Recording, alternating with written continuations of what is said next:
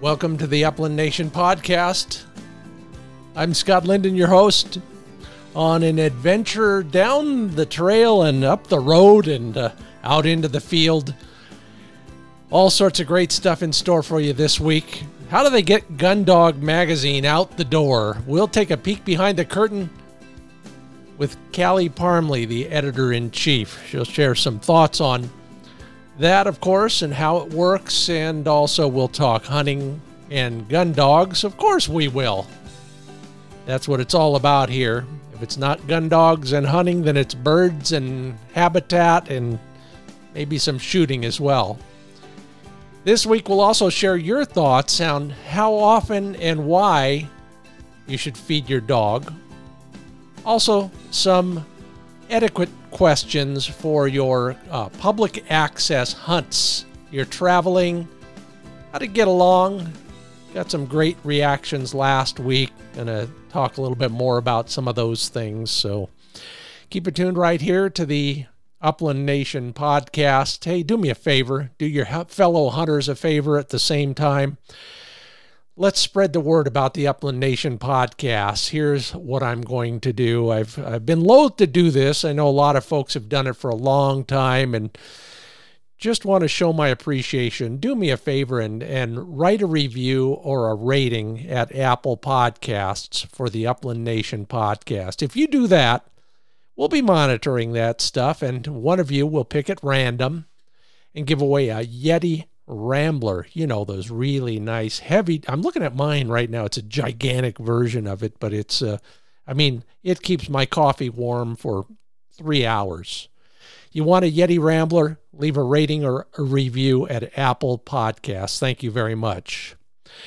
And thank you all for wishing Flick his four year old whelp day recently. I cannot believe that how time flies. Uh, I'll never forget his first hunt.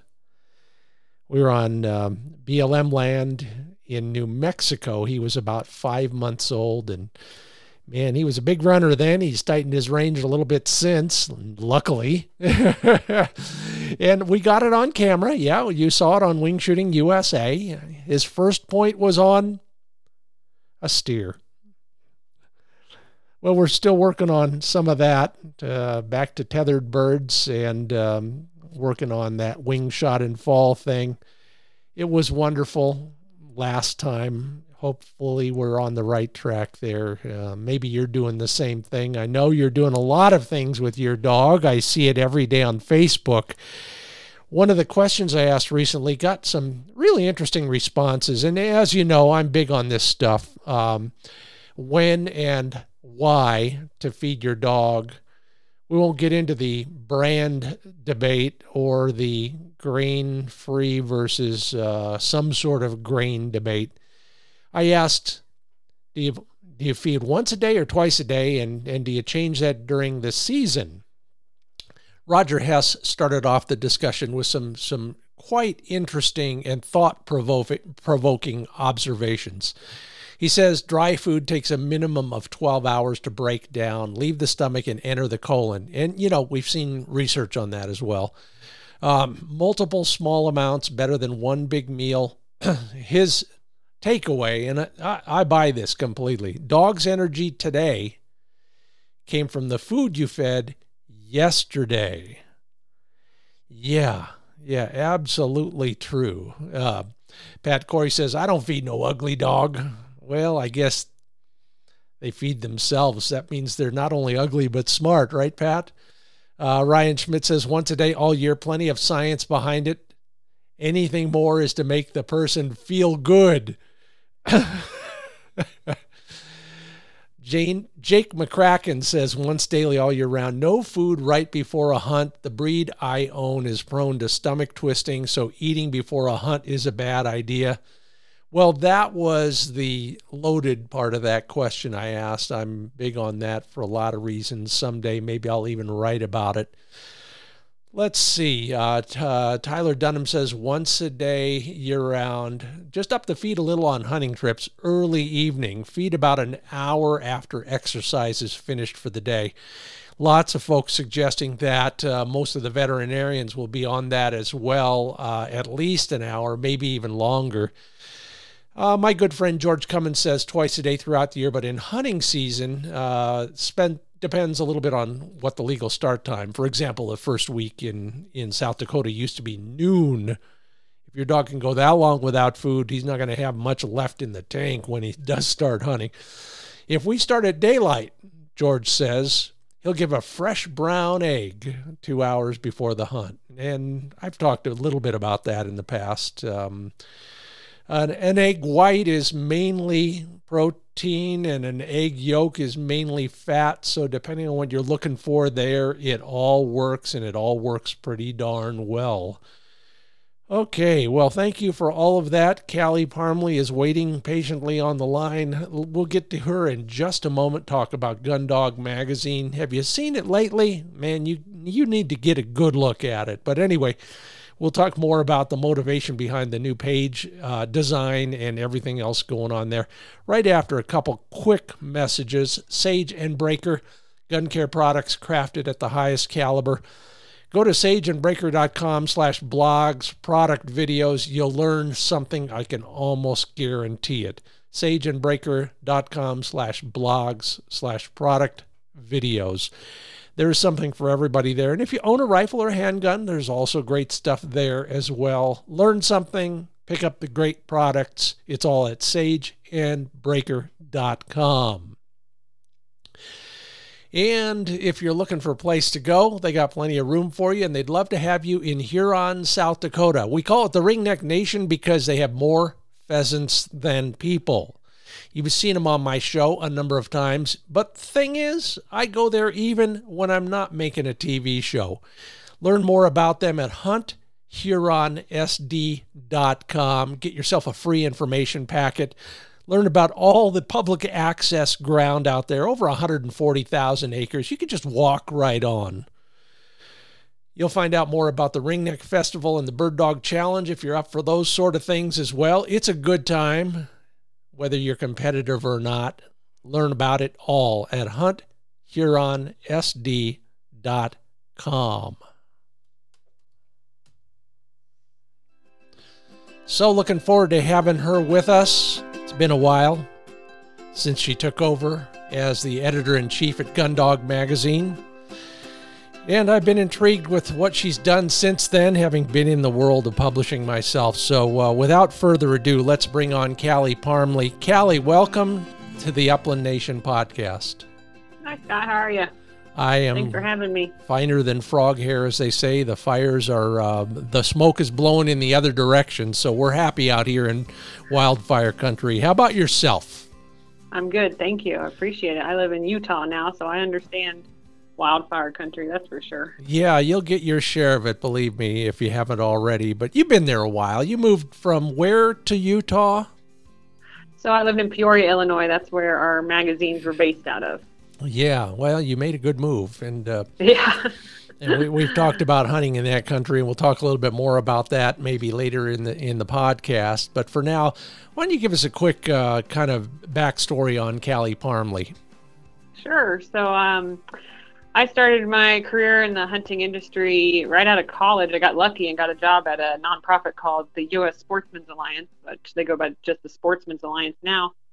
And I started out there in their youth program and uh, teaching kids how to get into the outdoors. And but really, my background was in journalism and and um, marketing and things of that sort. And so I got moved over to their communication side of things, and that's where I really got my start. And really got my leg in the door because I knew I wanted to be an editor of a magazine at some point. I didn't know when I went to college that would be of a hunting magazine, but that's how it kind of happened. And so, uh, worked for a few years in the Sportsmen's Alliance, and then uh, I applied for a job as the associate editor of Petersen's Hunting Magazine. And I was able to land that job, and that's what took me to Peoria, and that has really been the stepping stone to me in the magazine world.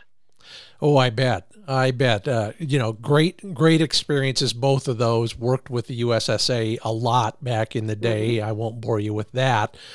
And then Petersen's, of course, legendary. You ever yep. get out to LA yep. and see the car museum while you were there? No, the oh. LA was that office was long gone before I got on board there. Yeah. But um, yeah, I worked for Petersen's for a good four years as the associate editor and then managing editor, and then um, you know worked in the big game world for all that time. And then the opening, Rick was retiring from Gundog, and so uh, in the meantime, through all those years, I had become an upland hunter, and so they said, "Hey, would you be interested in taking over Gundog since you're the upland hunter in our company?" And I said, "Yeah, sure." so love it. What, worked out. Uh, all right, so so here's here's somebody who uh, you know came to it a little later in life, like many of us. Mm-hmm. What what pushed you over the edge uh, from the big game world into the bird dog and, and bird hunting world? Well, you know that's funny. You're right. I did I did not get into hunting until um, in my in my 20s and that was not because I hunting was weird. I grew up in a very rural community. I grew up in the country. I grew up horseback riding and camping, and um, my grandpa actually raised English setters. He was a big field trial guy, and uh, but I just I just didn't do hunting just because I was into sports and everything. But when I got the job at the Sportsman's Alliance, I remember them asking me like, "You're okay with hunting, right?" And I just said, "Yeah, you know, it's not." Yeah, I I came from a school where kids had their guns mounted in their trucks in the back windows, you know. So I was like, yeah, that that doesn't bother me at all. And um, so, anyways, I grew up. Uh, I had a, a, a, mentor at U.S. Sportsman's Alliance who got me. He took me turkey hunting and got me hooked. And then I had gotten a, a lab, not as a hunting dog, just as you know, just a house dog. And I had a couple mentors who said, you know, bring him out to the field with us one day. We're going to do some bird dog training. And I was just like, no, he's never, he's obedience trained. He's never even seen a bird, you know, and they're like, nope, nope, nope, bring him. And my lab actually that day, it just clicked with him and he flushed like three birds, retrieved three birds. And I just remember thinking, like, it would be, it would be awful of me not to bring out this natural instinct in him and train him. And so I read a bunch of books, I watched a bunch of YouTube videos, I had some mentors and and I trained him to be an upland dog with me. And I always like to credit Lincoln, my lab, for really making me an upland hunter because he's really what got me passionate about the sport. And I mean, you know, you're a bird guy, you understand. So yeah, you know, your your your story is almost my story. That's uh, mm-hmm. although it started with a pointing breed instead, but that's exactly what I said. He hit a point, a pheasant flew out from under him, and I said, if he's going to do that, I guess I better learn how to shoot. that's right. That's right. So wow. that's what I like to say is Lincoln just he really made me want to pursue upland hunting because you know that connection between you and your dog is something special. And so um, I was lucky and I had some people show me the ways and show me how to upland hunt and where to upland hunt and really got me hooked. And uh, just my trips with Lincoln and I really got into the the DIY aspect. I got into the backcountry aspect of it. Um, so that coupled with my big game experience, because I really like backpack hunting and going off the grid, and so it really just all worked out in itself.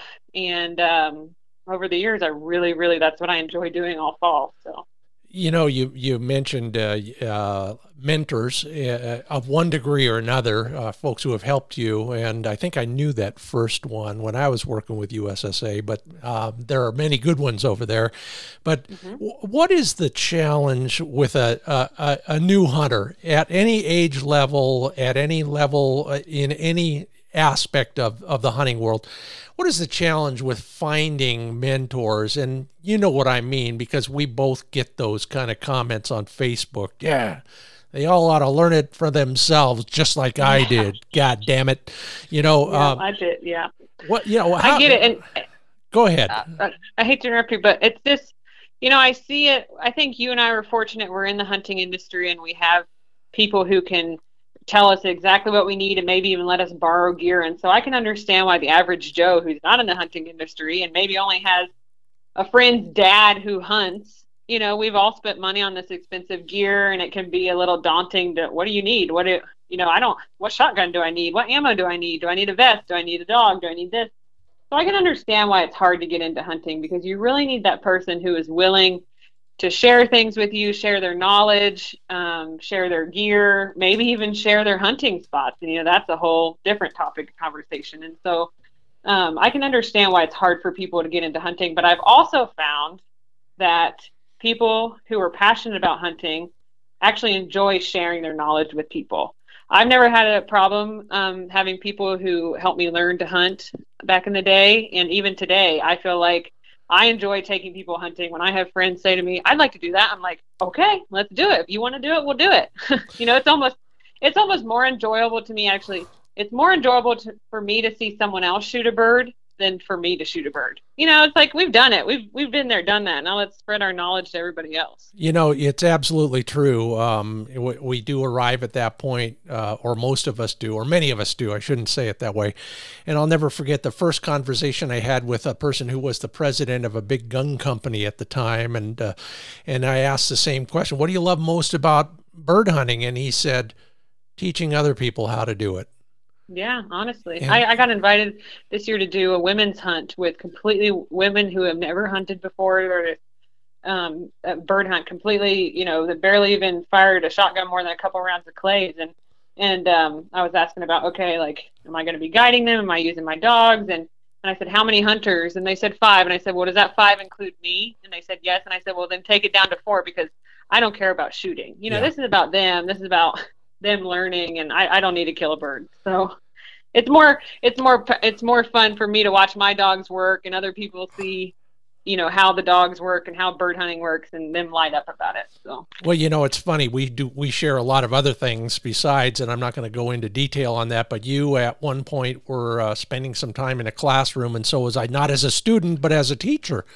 And mm-hmm. and i think that comes out. I think it's part of our dna but there are other people out there who don't have that, and that's fine. This is America. You can be a butthead if you want to be. But how do we, as experienced, slightly knowledgeable, motivated hunters, how do we find or help somebody most who's who's just starting out? What's the what's the key to finding that person, and then what's the thing we should do most with that person?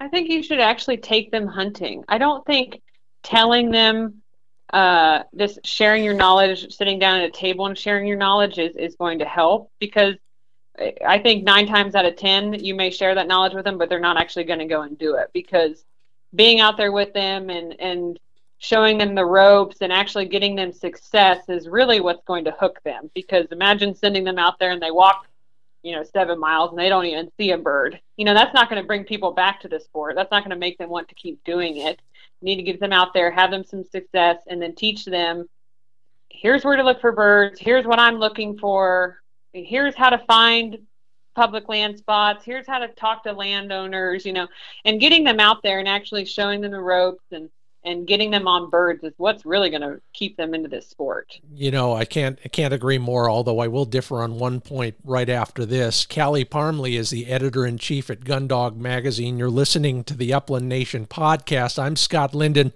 chief cook and bottle washer on this end.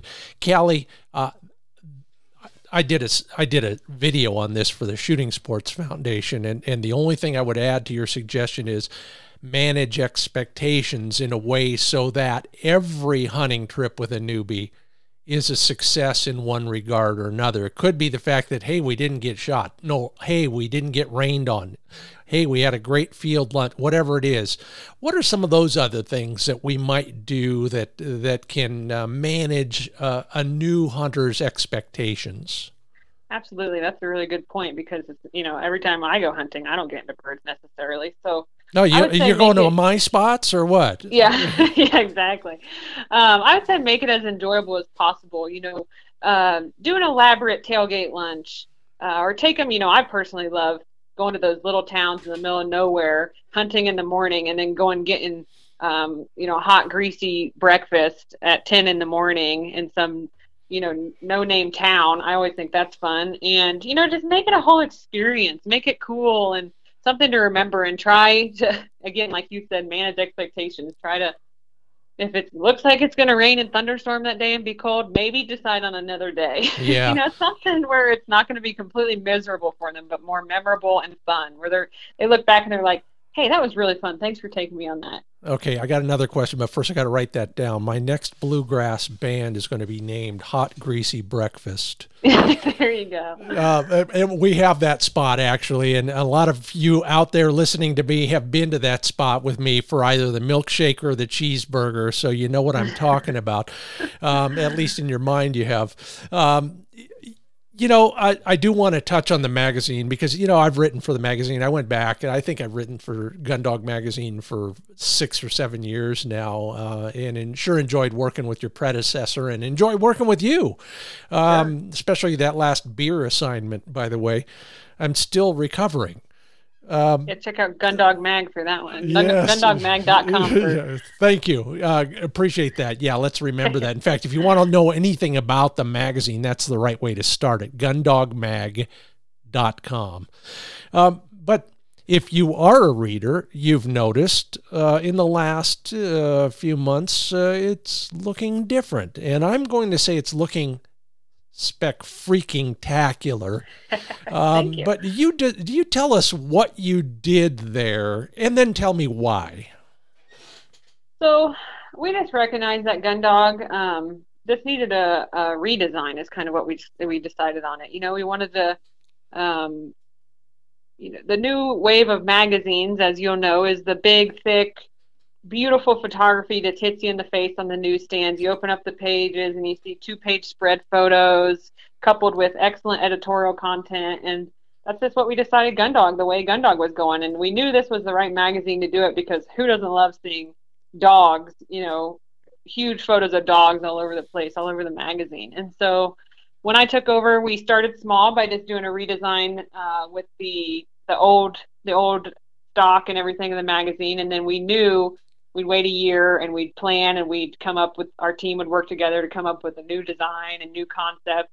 And we coupled that with a new website. And so we waited a whole year and we just launched it this past january uh, the new wave of the magazine which as you're talking about it's 120 pages perfect bound. It's that coffee table type magazine that you don't want to throw away that you give to people. You're like have you seen the new gun dog? You know it's it's one of those and uh, what's cool about it is, is we didn't just stick to print. We decided that it needed to go on the web and social media as well. And so, actually, just yesterday, this is a great timing for this podcast. We launched the new website, and so the new website features, um, you know, unique editorial content. It features uh, train Gundog training videos specific to the specific to our brand uh, features um, recipes and everything you can think of. And there's there's actually it's kind of cool because we've done this thing where if you subscribe to the magazine, you get premium access to gundogmag.com. And that means you get access to hundreds of dog training videos that you normally wouldn't have access to from all the trainers who write for us, you know, the people who you really want to hear from. And so it's been it's been really exciting and cool and we're super super pumped about it.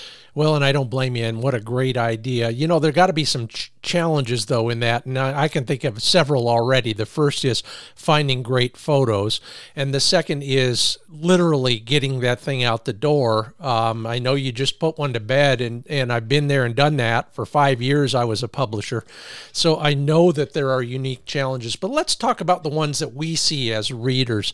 Um, describe, I mean, what do you look for when it comes to great photography, for example?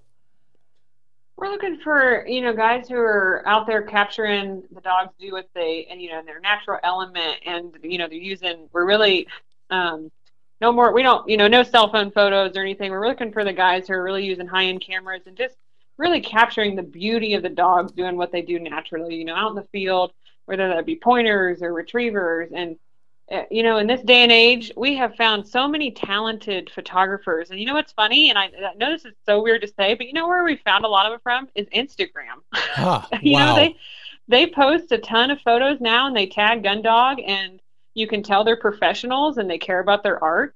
And, you know, of course, we've got our our typical our, our professionals who we've used for years. You know, we've got John Hafner and Brian Grossenbacher and Lee Kjos, Mark Atwater, uh, Jerry Impervento. We've got a ton of those guys who we still work with, but I love scrolling Instagram and and finding new guys as well, and it has really shaped the magazine. Oh, I bet. I mean, just yeah, it's funny. It's just even guys who are just uh, average Joe. They're just regular hunters like you or I, and they've just they're just artsy. And you know, a, a perfect example is um, Seth Bynum. He's um, he's a veterinarian out of Idaho, and he's a hardcore hunter, and he's just really good behind a camera. And so it's been it's been really fun finding new talent for the magazine during this whole whole new wave of everything. You know, and and and of course, the as I'm a big believer in the words that go along with the pictures, uh, because I I like to think I do that okay.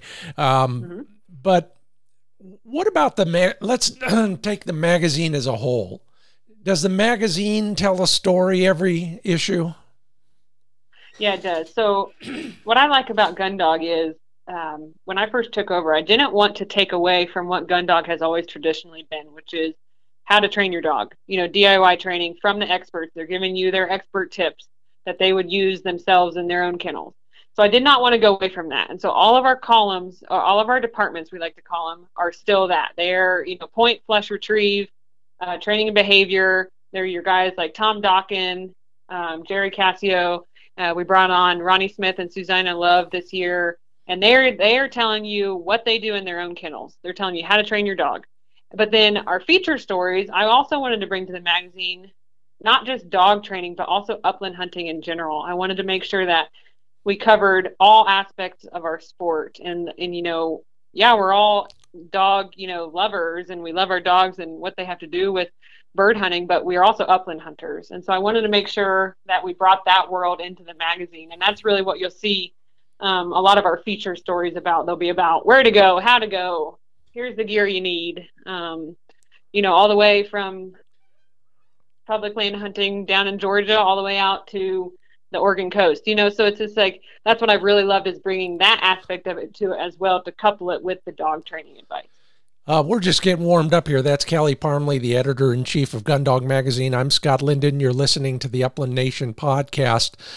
Uh, you alluded to something, and and this is a point of contention with a lot of people, and and you get it, and I get it, whether it's in our world or it's in the other world I function in, which is is fly fishing people have a real problem with us spilling the beans on places to go. How, how do you yeah. cope mm-hmm. with that? I mean, you probably get an irate email every once in a while that says, That's my favorite spot. And now everybody's going to go there. Oh, yeah, we definitely get that. We get, uh, we we tagged some small town in Montana where we had gotten a photo from, and they and everyone told us we were hot spotting. um, yeah, you know, it's it's it's such a it's such a touchy topic. I I can understand both sides of the equation. I can understand that these guys are saying, "Don't tell our spot." Um, you know, we've we've found these spots. Don't tell them. I can I can understand that, but on my side of things is also it is no secret that we are in a shortage of hunters in this new and age and new day and age. And if we don't help people become upland hunters, then our sport is going to go by the wayside. And I'm not saying you need to drop GPS locations to where you to you know exact spots, but I'm also you know, I'm also okay with helping a hunter or a friend. My buddy here in Utah, he and I will go out. Maybe we don't get a hunt with each other one day, and I'll go out and I'll flush a bird, and I say, just flush the bird here, you know, and the next day he'll tell me where he flushed a bird. And you know, it's it's just I think the knowledge then comes when you start teaching people, you also teach them about overhunting and over pressurizing a spot. And you know, I think we have to encompass everything that has to do with hunting and and teach these newbies all about this and you know, tell them, "Hey, just because we give you this spot doesn't mean one the birds are going to be there and two that you should go there. But you should all you should look at that terrain you should see what they're eating you should you know see what's around there why they why they're in that particular spot and then go for yourself. You know i i like to tell people okay if you don't want to give a, a an exact gps location which i totally understand then at least say go close to here. Go to that mountain range. Go to the, go to this spot and look for this type of feed and cover. Does that make sense? Uh, completely and totally, and that's exactly what what I've uh, evolved to, if you will. Um, it is the right, you know, in my estimation, the right way to keep people hunting, ensure that they have some initial success, which is critical, and then get them to learn more about this whole thing in a way that will ultimately benefit the habitat and the sport. So uh, for sure. We're simpatico on that, Callie. Um, I'm going to give you a 90 seconds to have a sip of water, maybe clear your throat. I know I need to do that. Uh, you all hang on a second. We're going to talk more with Callie Parmley at Gundog Magazine. We're getting into the deeper stuff. So, uh, Callie, your next assignment over the break is summarize in 100 words or less what you love most about bird hunting. In the meanwhile, everybody else, listen up.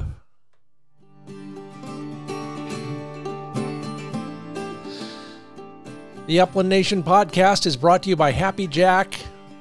Learn more about all their products at happyjackinc.com. Just had a great note from Joe Exum, second generation owner, and Manny Ex, Manning Exum, his son, now, now at the reins there, talking about all the important stuff. Conditioning, very important. We know how important it is to road our dogs and get them in good shape for the season. But what about their feet? I'm a big believer. You'll be reading and learning more about that in a video very soon. But in the meanwhile, take a look at happyjackinc.com and their product called Pad Kote, K O T E. I know, clever, right? Well, it does what I think is really important. It it it makes those pad leathers supple. Not moist per se, but if the uh, comparison is compare a dry brittle leaf with a green leaf. Crumple one up in each hand. What do you want your dog's pads to do when they roll over that gravel or the rocks or whatever? You want them to conform and adapt. Suppleness is one of the key solutions to that problem. Pad Kote at happyjackinc.com is a way to do it. And then welcome to one of our new sponsors, Ruffland Performance Kennels. They've got a slant back version for our uh, for um, for SUVs. You know, maximize the room for your dog and no wasted storage space.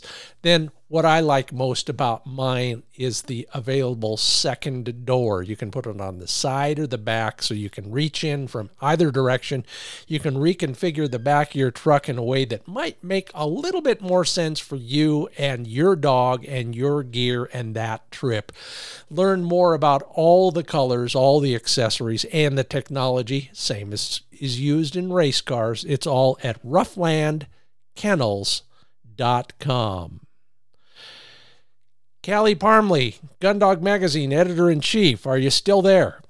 I'm here. Good. All right. Thank you for paying attention. Appreciate that. uh, you had an assignment over the break, and uh, I could bore you all day with my reasoning, but you tell me what it is about bird hunting that just gets you all squishy inside.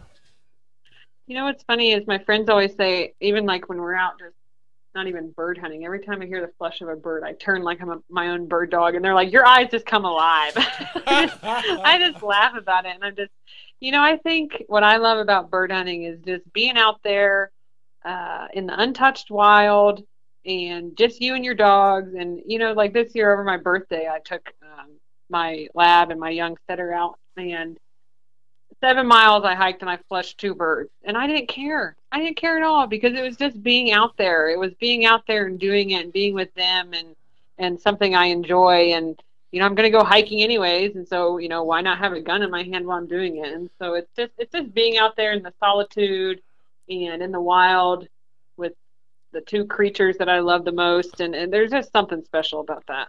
Yeah, a- amen to that. You know, it's funny. I, I joke about it, and I stole this from somebody smarter than me. But he said, you know, you the places you guys go, you'd look silly just walking around, but put a gun in your hands, and all of a sudden it's okay.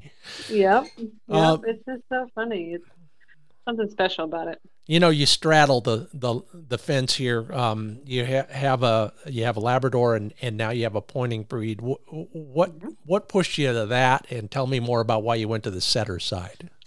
Well, I'll be honest and say that um, part of it was one, my lab's getting older. He's seven now. He'll be eight this fall. And two, I felt as the editor of Gun Dog, I really needed to have the experience of training a pointing breed.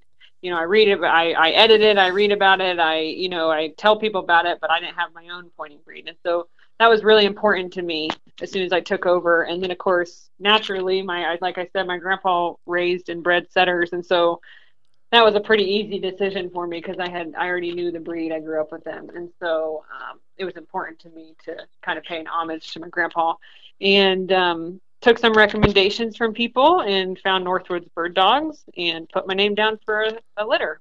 Got one a year later. So his name's Jones, and he just turned one on June fifth. So all right, it's been fun watching him come alive. I bet. And why the name? well, if you really want to know, it's because Indiana Jones is one of my favorite characters. so love he it. was going to go on a, on a bunch of adventures with me. So naturally, his name was Jones. Oh, I love that. Uh, so tell me, in, in, the first year, what has been your biggest uh, challenge training Jones?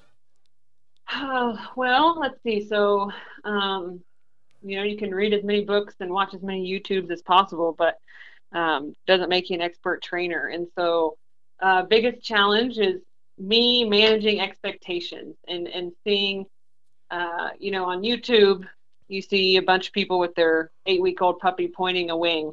And, you know, when your dog doesn't do it, you think something's wrong with him.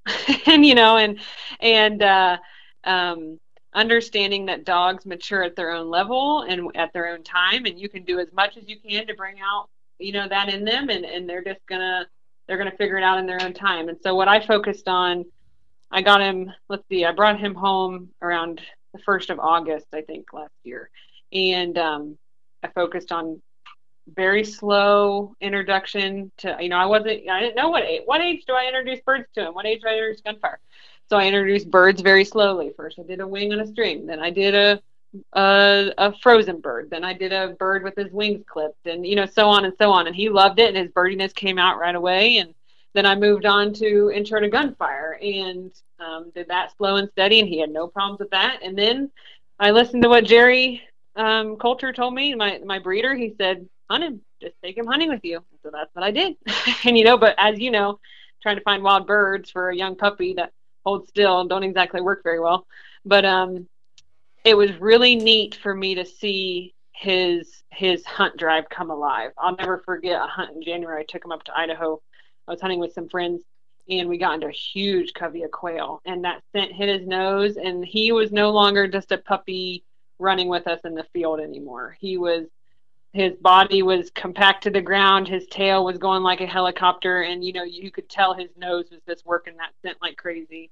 And um he he was going i was following him. He was going nuts. I could tell he was on a bird. And you know of course wild bird's not going to hold hold steady. And it must have ran from one bush to the other and it flushed. And of course natural instincts i, I shot it.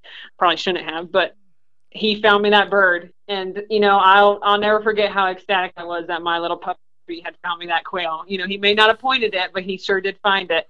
And so that was such a cool experience. And then from from there on i've, I've been fortunate to have um, friends here who have helped me let me come out with them to the field to their training fields to show me exactly how they work their dogs on birds and and the things I can work with on Jones. And and since that time he's found his point and it just clicked with him. One day we went out and he was pointing a little bit before. He had definitely pointed but this this one particular day about a month ago we planted a pigeon for him and you would have thought he had been you would have thought he was a two year old dog. He turned on a dime when he hit that scent cone and tears came to my eyes because I was just like, he's got it. He's figured it out, you know.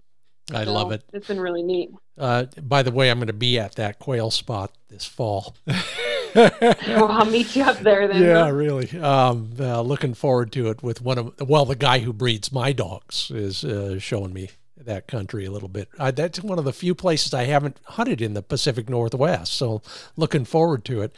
Um, you know, um, back just back to the magazine for one thing, and then I want to talk more about the stuff that just made the goose pimples stand up on my arms when you described that dog in the field. What are the most popular types of articles you guys run? That's a good question. I think um, guys are definitely looking for the how-to articles.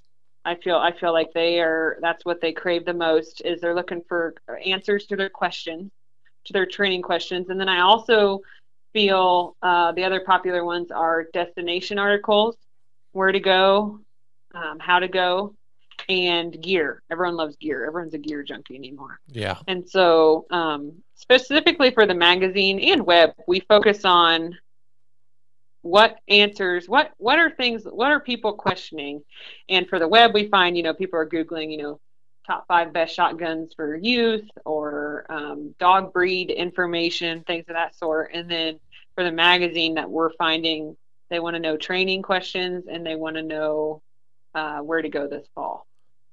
Love it. Just like us. yeah, exactly. All right, let's let's talk about the hunting thing. You I mean every day crossing your electronic desk are a bazillion ideas for stories mm-hmm. or finished articles um, on hunting and going hunting somewhere. Of all of those, have you put together a bucket list? Oh,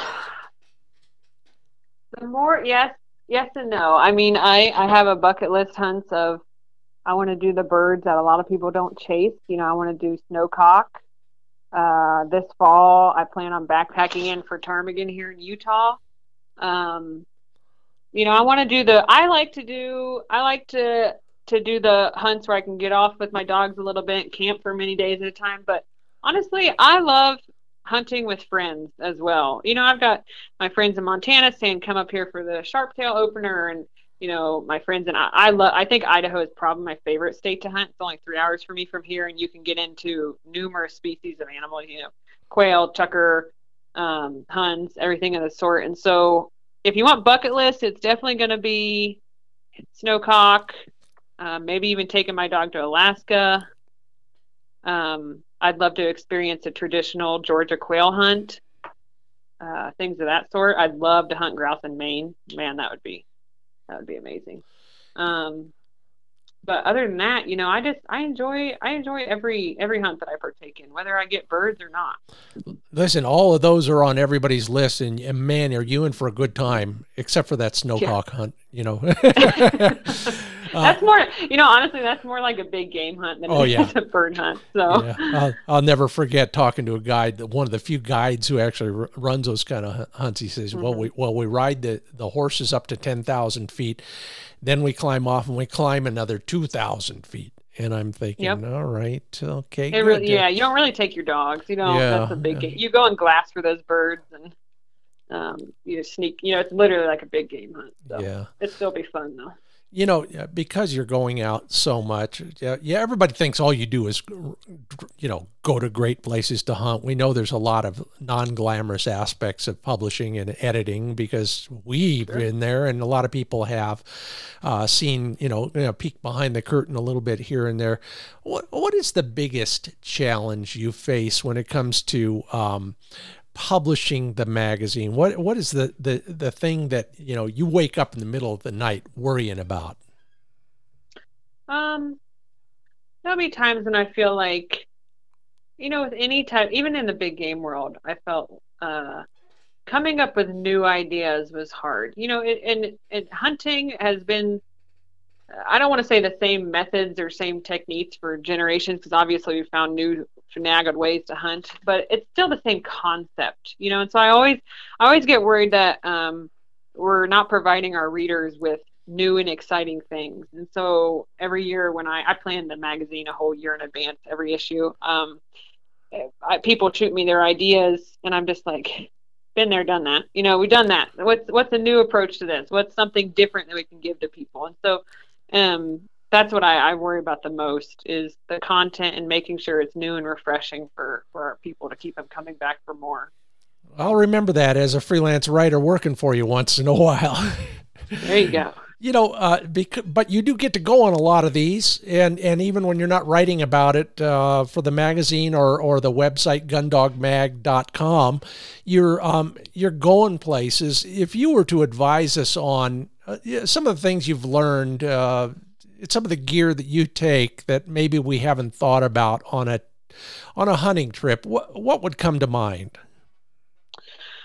Uh, that's a good question. Um, I prefer, you know, everyone I, I have access to all the new gear and I tend to wear the exact same outfit every single time. I don't know if it, that's just, um, you know, me being scared of, you know, whatever, but um, I would make sure gear wise stay on top of all the dog food and probiotics that are uh, these these manufacturers are really coming out with because I found that makes a huge difference when you're traveling with a dog because as you know you know you take I and I've got an anxious setter. He has diarrhea almost every time we hit the field. You know, seems to be a pointing dog breed thing. Mm-hmm. Um, I have found I really like the uh, the Gunner Kennel Food Crate. That has been a go-to to keep in the back of my truck.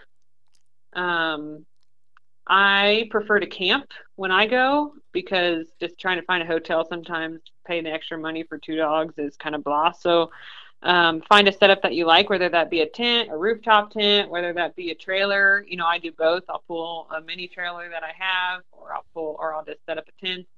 Um, make sure uh, your shotgun is in working order. Make sure it's something that you're comfortable with, and I would bring a backup if you have one. um, yeah. Yeah. Just things of that sort. Just uh, find the gear that you're comfortable with and stick to it. That's what I like to say. I used to advise uh, when I was teaching classes in this. I'd tell everybody when you, when you can't catch a fish, go to the fly that you have the most confidence in, and yeah. use it no yeah. matter what. And it sounds yep. like the same idea. You got to feel good about your stuff. By the way, I think I, if I recall, I think you might have an A-liner trailer. I lo- I miss I still do. miss mine. I wish I still had it. I do. I have a little mini A-liner. That was been one of my best purchases. Yeah. both me and the dogs. Yeah. So. In fact, we had ours uh, custom built with uh, the dogs in mind, and, and that worked pretty good. So, uh, uh, yeah, you, I should have done that. Well, that's a long story, but it's I pretty need a easy. bigger bed to fit. I need I need to get a bigger bed to fit two dogs now instead of one. So. Yeah, well, that's another story. I'll tell you, okay, I'll tell you a quick one. So it was 12 below in uh, in northern Nevada and all the heaters were going. It wasn't enough. And I had two dogs at the time. So thank goodness I had a big sleeping bag because one went to the bottom and one went to the top. And I, I did pretty well. Isn't that funny how that works? Yeah, it does. Well, if you were going to leave us with one thing, I mean, just think about this. You are, you know, you're, you're in the ivory tower uh, from from one respect. You, you, people look up to you. They they look to you for guidance. They look to you for leadership if you're going to leave uh, a, a listenership of hardcore, active, avid bird hunters and dog owners, that's us, what would you tell us to, to close this out? I tell them, you know, um, don't be afraid to to write the magazine. I get I get people who write me every day asking questions about what are you wearing, where are you hunting, you know, what are you what are you pulling with your trailer, and I'm not afraid to write back. I will answer every single one of them to give you my advice, uh, uh, where I hunt, where I enjoy hunting, and and anything that you ask, I'll be happy to answer for you. And I just just want to tell everyone that you know Gundog is here as your resource for both the dog training world and the upland hunting world. Um, the new magazine format and the new website is made specifically for you as hunters, as hardcore hunters, and you know just go out, do what you love, be passionate about it, and know that we have your back. There you have it. Kali Parmley is the editor in chief of Gundog Magazine. You're seeing her work every day at gundogmag.com. And of course, if you're not already a subscriber, now's a great time to take a look at that. I think I have I think you have one waiting in the wings. I'm not sure. But anyway, Kali, um, great to talk with you. We should do this again sometime. And in the meanwhile, thanks for all your hard work and thanks for being a part of the Upland Nation podcast. And thank you for having me. I appreciate it. That public access advice is coming up right after this from Dr. Tim's Natural Performance Dog Food. You know that stuff in the yard after you feed your dog? Well, about 14 hours after you feed your dog. I mean, most of it is ash. You've probably heard the term. It's not what you think it is, but it's close enough. Um, and it's the stuff you end up scooping and and hopefully putting in a appropriate container or a hole in the ground for that matter. There's my ash producer right there. That's Flick. He's he's critiquing my performance right now, and hopefully he doesn't have a lot of ash in his poop because Dr. Tim's performance dog food stays to that bare maximum of 8% in most of his formulations. If your dog food has more than 8% ash, well, it's just going to end up in your yard. Working on a video on that right now, but in the meanwhile, learn all about it at DRTIMS. Go to the nutrition column and then read about ash, what it is, and why too much ash means too much yard cleanup on a regular basis. Use the code Upland Nation when you're there, and you'll get 30% off your first order. It's all at drtims.com.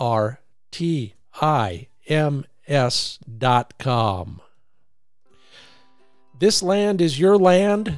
My chance to share with you some of my thoughts on 32 years of finding and hunting on public land all over the 42 states. I just added it up. I was looking at the map. Put a little flag on each one. That's a lot of flags. But anyway, I've learned a lot about getting along in what some people will call flyover country. You know, the right and the left coast will call us that once in a while. And I learned that not simply by going out and recreating, but from being a part of the community to a small degree, kind of a part time citizen pushing cattle, doctoring people, dogs, sheep, and horses, hauling beer kegs, yeah, at that place with the cheeseburgers, and bucking hay bales here and there. Even did a gather one fall, didn't fall off the horse. I never expected a quid pro quo. There's none of that involved, and as I traveled down the road, I've been given advice, access, and even a warm bed when there was a no vacancy sign lit up. All because I tried to fit in you might consider the same thing. If you're driving down the road and there's a truck pulled over, carefully, slowly, so you don't make dust, pull over and ask if they need help. If you're riding shotgun, get the gate. Haul out all your bird guts, feathers, and empty shotgun shells because that's the last thing somebody needs in a combine or in a cow. The locals will find them. The coyotes won't find all those gut piles. The locals will, and you will be less welcome the next time around. Anyway, I could lecture you forever on those topics, and in fact, I might just do that in a webinar coming up real soon. But in the meanwhile, consider how important it can be to your hunting success in the broadest sense by getting to know the community, the people, and how things work out there. The Upland Nation podcast is brought to you by findbirdhuntingspots.com. In fact, there's a essay in there about this kind of stuff, so check it out. Uh, lots of new material every week to help you find places to hunt, plus train and care for your dog. It's all at findbirdhuntingspots.com.